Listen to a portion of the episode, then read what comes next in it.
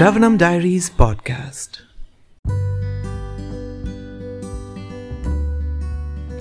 Reading Nectar of Devotion, a summary study by His Divine Grace Abhay Charanaravinda Bhaktivedanta Swami Srila Prabhupada on the book of Srila Rupa Goswami Bhakti Rasamrita Sindhu. The following reading is not to be listened out of context in order to avoid confusion or misunderstanding. If you haven't been with us all the way, this book began at episode 832, so please approach this chapter in proper sequence for your best interest. Thank you.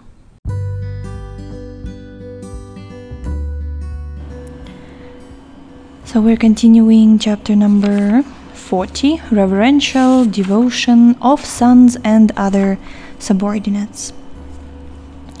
When Cupid came on one occasion to visit Lord Krishna, some devotees addressed him thus quote, My dear Cupid, because you have been so fortunate as to have placed your eyesight on the lotus feet of Krishna, the drops of perspiration on your body have become frozen and they resemble kantaki fruits, a small kind of fruit found in thorny bushes. Unquote. These are signs of ecstasy and veneration for the Supreme Personality of Godhead. When the princes of the Yadu dynasty heard the vibration of Krishna's Panchajanya conch shell, the hairs on their bodies immediately stood up in ecstatic jubilation. It seemed at that time that all the hairs on the bodies of the princes were dancing in ecstasy. In addition to jubilation, there are sometimes symptoms of disappointment. Pradyumna once addressed Samba with these words quote, My dear Samba, you are such a glorified personality. I have seen that once, when you were playing on the ground, your body became covered with dust. Yet our Father, Lord Krishna, still took you up on his lap. But I am so unfortunate that I could never get such love from our Father. Unquote. The statement is an example of disappointment in love. To regard Krishna as one's superior is called reverential feeling. And when, in addition to this, a devotee feels that Krishna is his protector, his transcendental love for Krishna is increased, and his combined feelings are called reverential devotion. When this steady reverential devotion increases further, it is called love of Godhead in reverential devotion. Attraction and affection are two prominent symptoms of this stage. In this reverential devotional attitude, Pradyumna never talked to his father in a loud voice. In fact, he never so much as unlocked the lips of his mouth nor did he ever show his face filled with tears. He would always glance only at the lotus feet of his father. Wow.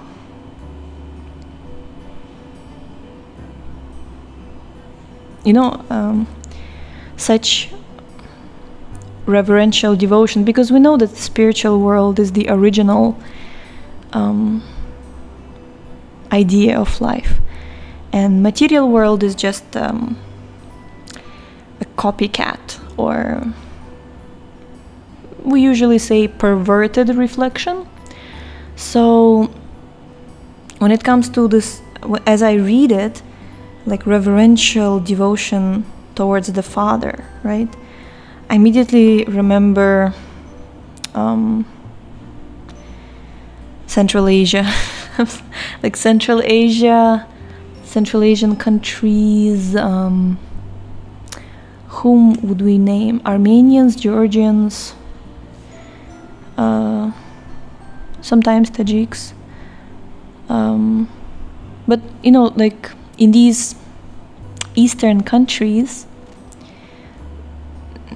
Central Asian, it's so you can still see this um, like a glance of and this feeling of the sons being so reverential towards the father like the father authority you know just like like the father's words are like law you know?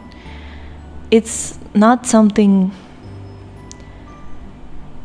completely alien to us at least to some some of us. So and uh, actually there is a lot of love and like that patronizing kind of a feeling in such relationship and i've seen it. And um, really it's um, but you know it's just a perverted reflection of what it's like really in dwaraka. Krishna is that original father the father figure right? And look at how much reverence how much you know that's why like some some people will not relate to these descriptions or they may not find it but i find it very attractive. I find this to be so beautiful that you know there is such reverence there is just such devotion. And it manifests in action right? You can say like this it says reverential affection reverential devotion. How does it manifest? And Prabhupada explains how it manifests in action. That's how love manifests. You can't just say i love you and then act like disrespectfully um, belittling um, you know familiarity and all of that. What kind of love? Okay your kind of love but okay i mean but here look at this this is transcendental. This is transcendental. He would only glance at the lotus feet of his father. Wow. I guess makes sense for those who don't have daddy issues right like there are mommy issues there are daddy issues there are um, like um, damaged inner children within us. We are the people of Kali Yuga. For us, many of these examples, they, or like, you know, like husbands abusers, wives are uh, like cheating, so many things. And, and we see these beautiful, pure expressions of love and devotion. And really, sometimes they may see, seem alien to us. Alien. Like, what is this? And sometimes, because they are alien to us, we may completely devalue them, right? Devalue them, belittle them, think that pff, this is this is just like mm, this is not ours, or this is bad, or this is horrible. Like this is uh, what do you call it? Uh, offending. Uh, this is all sort of things you can say to look down upon such beautiful manifestations of transcendental relationships.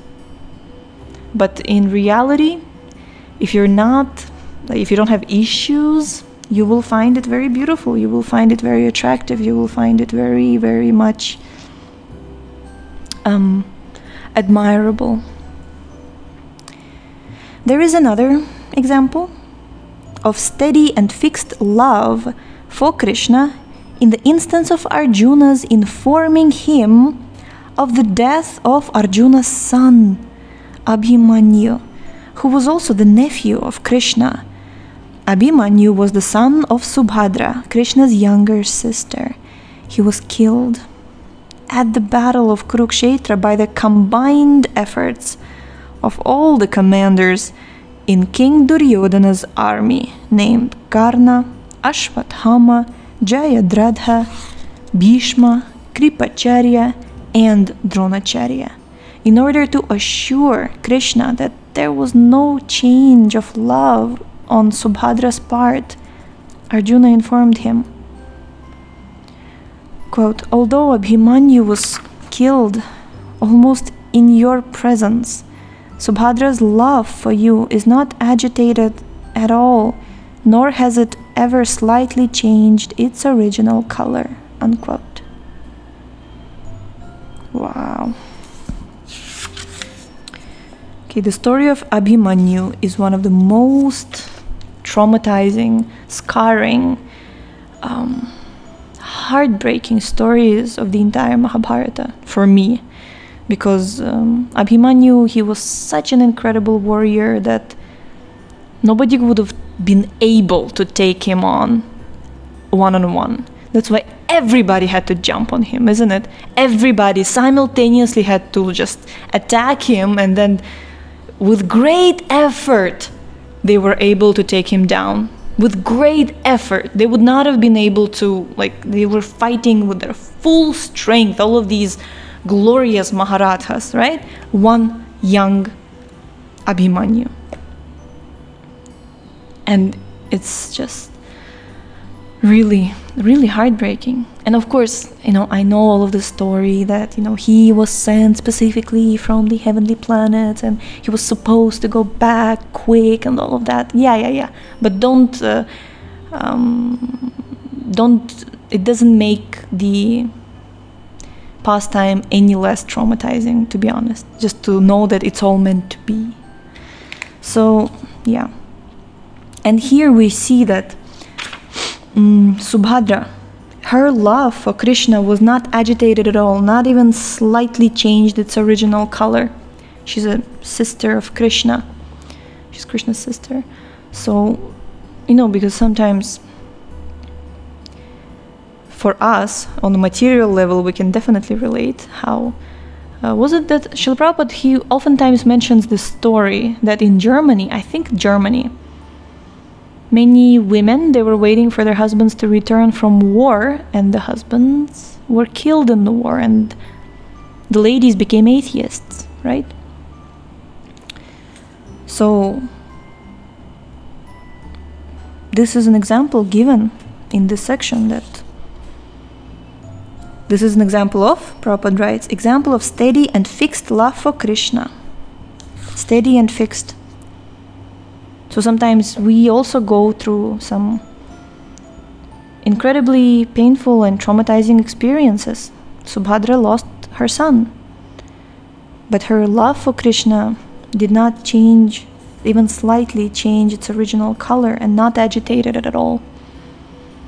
So if we go into the zone of Krishna, how could you do this to me?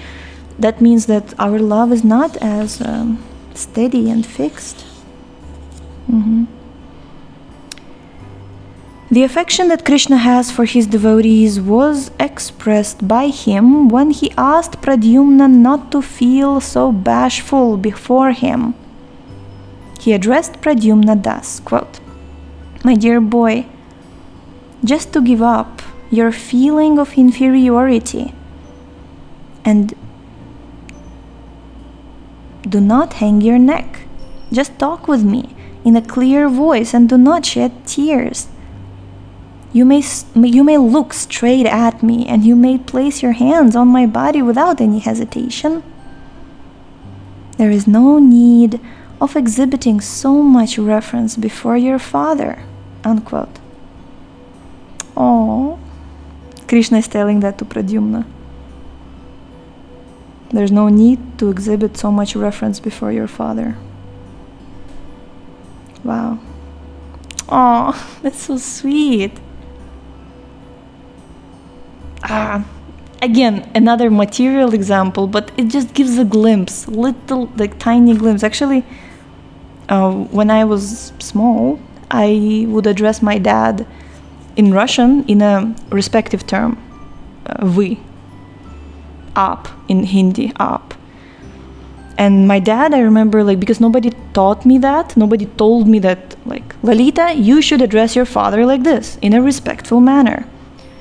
And I would always say, we, we, we. And one time I remember my dad specifically told me, he's like, you don't have to be so reverential, you can address me ty, meaning tum. And for me, just didn't make sense at all. for some reason, I was small. It just didn't make sense at all, and I just continued my whole life calling my dad in a very respectful um, pronoun, right? Yeah. So, oh, we don't have time. 10 seconds. Okay, okay, we will complete this chapter tomorrow. Jai. Reverential devotion ki Jai. Pradyumna ki Jai. Krishna ki Jai. Thank you so much for tuning in today. The book links, Previous episode's timeline and biography of the author can be found on sravanamdiaries.com. The link is in the description and we shall see you tomorrow. Hare Krishna, Hare Krishna, Krishna Krishna, Hare Hare.